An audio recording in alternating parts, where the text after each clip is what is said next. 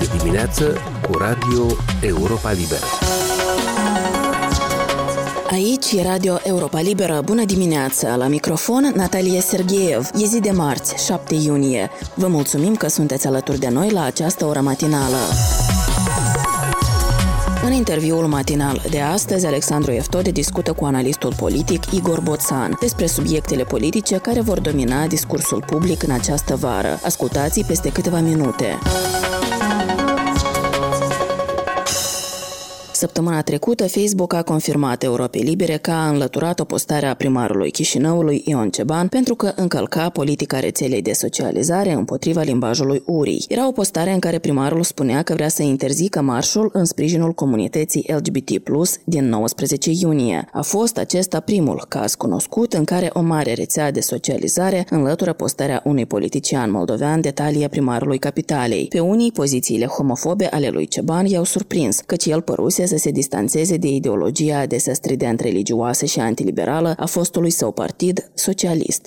Este și prima temă abordată de Alexandru Eftode într-o discuție cu analistul politic Igor Boțan despre agenda politică a verii. Domnul primar uh, Ion Ceban este un uh, politician experimentat și probabil că este conștient că acțiunile domniei sale îi aduc capital politic, pornind de la cultura politică din Republica Moldova, care preponderent este una parohială reală. Înțelege că declarațiile pe care le-a făcut vin pe placul uh, unui segment foarte larg de cetățeni moldoveni, de aceea cred că a fost calculat în ceea ce a făcut.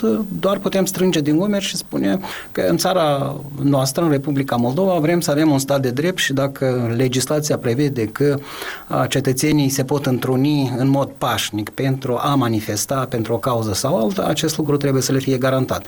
Părerea mea este că Ion Ceban a procedat de o manieră absolut deliberată. O altă temă politică majoră a acestei veri, cercetarea fostului președinte Igor Dodon. Cum credeți că va evolua procesul și cui îi va aduce mai multe puncte? Iată, primarul Ion Ceban crede că îi va aduce puncte faptul că a spus că va interzice marșul în sprijinul comunității LGBT. Cui va aduce mai multe puncte acest proces? Lui Igor Dodon sau puterii? În cazul lui Igor Dodon, situația este exact inversă și foarte mulți cetățeni, un segment foarte larg de cetățeni din Republica Moldova, chiar insistă ca domnul Igor Dodon să fie, să fie cercetat uh, penal pentru uh, ceea ce s-a întâmplat și oamenii au văzut cu proprii ochi în 2019. Uh, Depinde acum de calitatea anchetei pe care o desfășoară procuratura și de dovezile pe care le va prezenta. Ceea ce știm și ceea ce putem comenta este că anterior procurorul general domnul Stoianoglu a refuzat să continue investigarea pe motiv că înregistrarea nu a fost legală. Dumnealui a declarat că este încrezător că în acea pungă erau bani, dar de dragul procedurilor a renunțat să investigheze acest uh, caz și acum vedem că și domnul Stoianoglu din această cauză probabil are uh, mari probleme. În cazul lui Igor Dodon nu sunt uh, deloc convins că această investigație împotriva domniei sale va aduce câștig de cauză.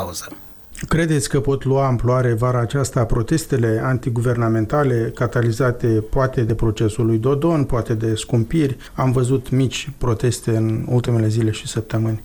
Proteste de-a lungul verii cred că vor fi. În privința amplorii, dacă ne uităm atent la sondajele de opinie care arată că doar 15%, adică a șasa parte aproximativ din societate este gata să protesteze, iar uh, un segment mai important de aproximativ o pătrime din cetățeni ar simpatiza cu eventualii protestatari. Dar cea mai mare parte a cetățenilor Republicii Moldova sunt împotriva protestelor. Ei consideră că situația din țară foarte complicată, în special cea social-economică, se datorează nu doar calității guvernării de aici din Republica Moldova, ci factorului extern, în special uh, politicii pe care o, o promovează Federația Rusă, încercarea de expansie teritorială din contul Ucrainei, anticiparea acestei situații uh, vara trecută, acum un an de zile, când Federația Rusă s-a retras de pe piața gazelor spot pentru a crea uh, această situație complicată și, de fapt, pentru a provoca o criză energetică, crezând că uh, această criză poate cumva va face Occidentul să fie mult mai precaut în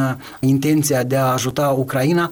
Deci sondajele de opinie ne arată că majoritatea de cetățenilor înțeleg această situație. De aceea este foarte, foarte uh, complicat să spunem că protestele vor avea o amploare care uh, va zdruncina cumva uh, puterea politică actuală din Chișinău. Da, putem uh, admite și cred că acest lucru chiar este necesar ca mici proteste să aibă loc pentru ca guvernanții să înțeleagă că au obligația să caute tot felul de soluții pentru a ajuta cetățenii.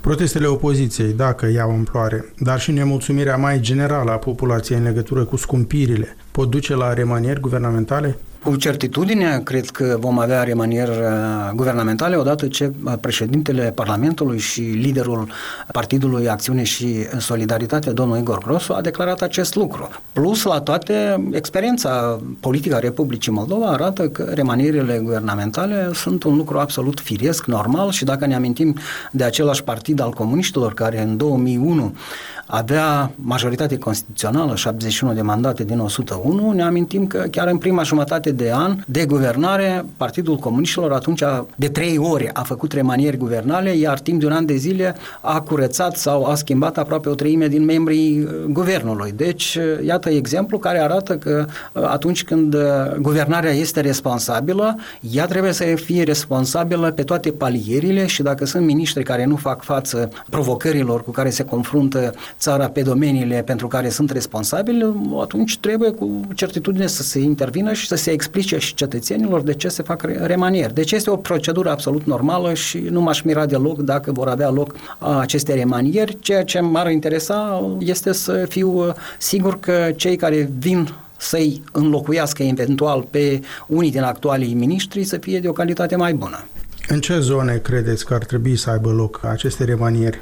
Eu n-aș vrea să anticipez pentru că situația este atât de complicată, dar sigur că există foarte multe nemulțumiri ceea ce ține de domeniul uh, economic. Din partea cui sunt nemulțumirile? Pentru că, de exemplu, prim-ministra Natalia Gavrilița declara săptămâna trecută că asemenea remanieri guvernamentale nu se planifică pentru că situația e grea, e criză, nu se fac remanieri în timp de criză. Dar cei din arcul guvernamental uh, trebuie să aibă, pe de o parte, disciplină uh, de partid, uh, pentru că avem o guvernare monocolor și avem partidul de guvernământ care este responsabil și, de fapt, are mandat din partea poporului. Deci, doamna prim-ministru poate fi probabil mulțumită de prestanța pe care o au miniștrii, dar noi știm că, de exemplu, transportatorii sunt nemulțumiți.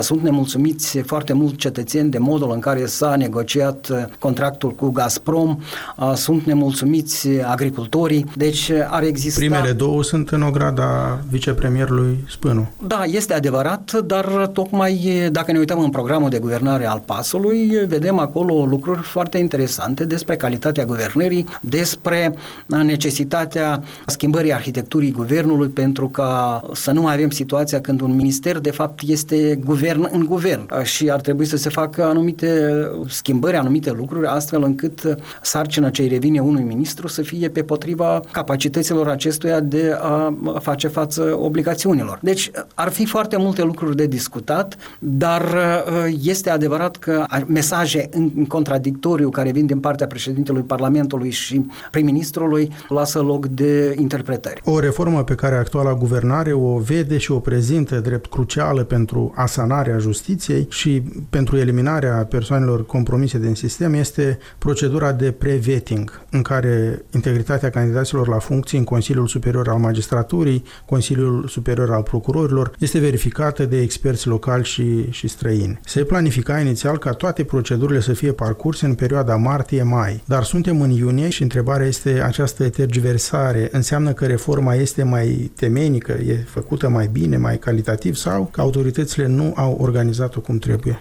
Temenicia reformei uh, depinde de documentele de politici. Noi am văzut că încă înainte de anul nou a fost adoptată această strategie, după care s-au adoptat legile necesare. Acum am ajuns la momentul când aceste legi trebuie implementate. Iată, când vine vorba despre implementare, apar tot felul de lucruri care trebuie regândite, pentru că atât strategia cât și legea pot prevedea doar un cadru mai mult sau mai puțin uh, extins, iar când e vorba de proceduri, acestea trebuie trebuie gândite, trebuie elaborate regulamente. Eu îmi dau seama că la elaborarea tocmai a regulamentelor se împotmolesc cei de la guvernare, dar acest proces, acest lucru este absolut firesc. Ei au fost prea optimiști atunci când au planificat că în câteva luni de zile fac totul, adoptă regulamente și examinează dosarele.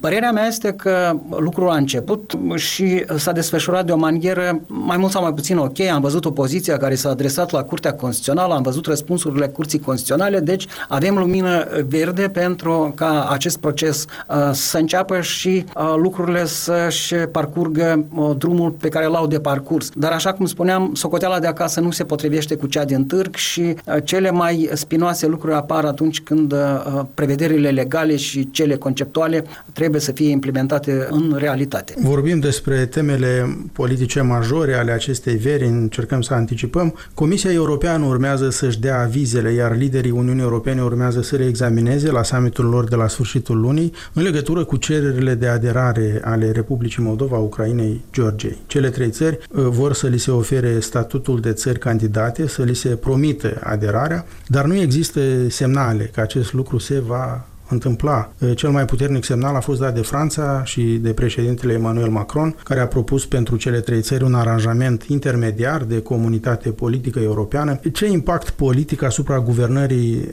de la Chișinău poate avea un răspuns negativ al Uniunii Europene, al liderilor europeni. Nu vă acordăm deocamdată statut de țară candidată. Un astfel de răspuns ar fi demoralizator pentru guvernarea de la Chișinău, Tbilisi și Kiev și sper foarte mult că acest lucru nu se va întâmpla, mai cu seamă că am văzut uh, întrunirile în cadrul partidelor uh, europene, internaționalilor, dacă le pot spune așa, a liberarilor, a popularilor, care am văzut că înclină să ofere totuși acest statut de țări candidate pentru integrare integrarea uh, în Uniunea Europeană. Altminteri, dacă țările noastre, cele trei, trio asociat, rămân în afară, ele rămân victime foarte, foarte sau relativ ușoare pentru ambițiile expansioniste ale Federației Ruse. Deci, părerea mea este că Uniunea Europeană ar trebui să reflecteze foarte, foarte profund și să taie din apetiturile Kremlinului, oferind uh, statuturile de candidat acestor țări și angrenându-le,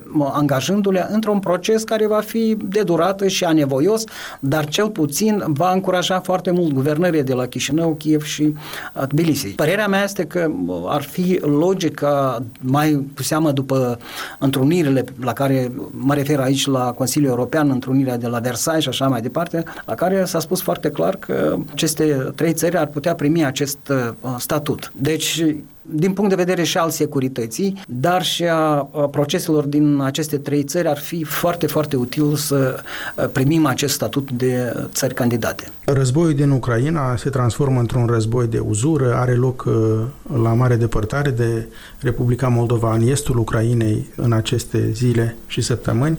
Am vorbit foarte mult despre impactul negativ pe care războiul l-a avut asupra Republicii Moldova. Dacă ar fi să discutăm puțin despre un impact pozitiv, să zicem pozitiv, dotarea Armatei Naționale a Republicii Moldova, consolidarea capacităților ei de apărare, credeți că se va întâmpla în cursul acestei veri? Vor exista răspunsuri pozitive de la Chișinău pentru ofertele occidentale de înzestrare, ca să zic așa, armatei moldovene? Noi avem deja un impact pozitiv asupra Republicii Moldova, uh, pornind de la faptul că atât uh, reprezentanții puterii cât și un segment foarte larg din cetățeni au înțeles că Armata Națională trebuie dotată astfel încât să fie capabilă să opună rezistență în caz de agresiune în Republica Moldova. Deci această agresiune eventuală nu mai este uh, pur așa fantezistă, pentru că vedem ce s-a întâmplat în Ucraina chiar a doua zi după ce președintele Putin, ministrul Lavrov declarau că Rusia nu are de gând să invadeze Ucraina, acest lucru s-a întâmplat. Deci, securitatea și independența costă și acest lucru trebuie înțeles de cetățeni. Mai cu seamă că cetățenii, iată că ne spun de 30 de ani de zile, ne spun că au cea mai mare încredere în armată ca într-un institut al uh, statului independent.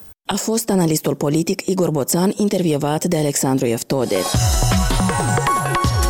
Aici se încheie emisiunea noastră matinală. Alături de dumneavoastră în această dimineață a fost Natalie Sergeev. Ne puteți găsi pe internet la adresa moldova.europalibera.org. Vă mai recomandăm să ne urmăriți pe Facebook, Instagram și YouTube. Vă mulțumesc pentru atenție. Aveți grijă de voi și de cei dragi. Aici e Radio Europa Libera.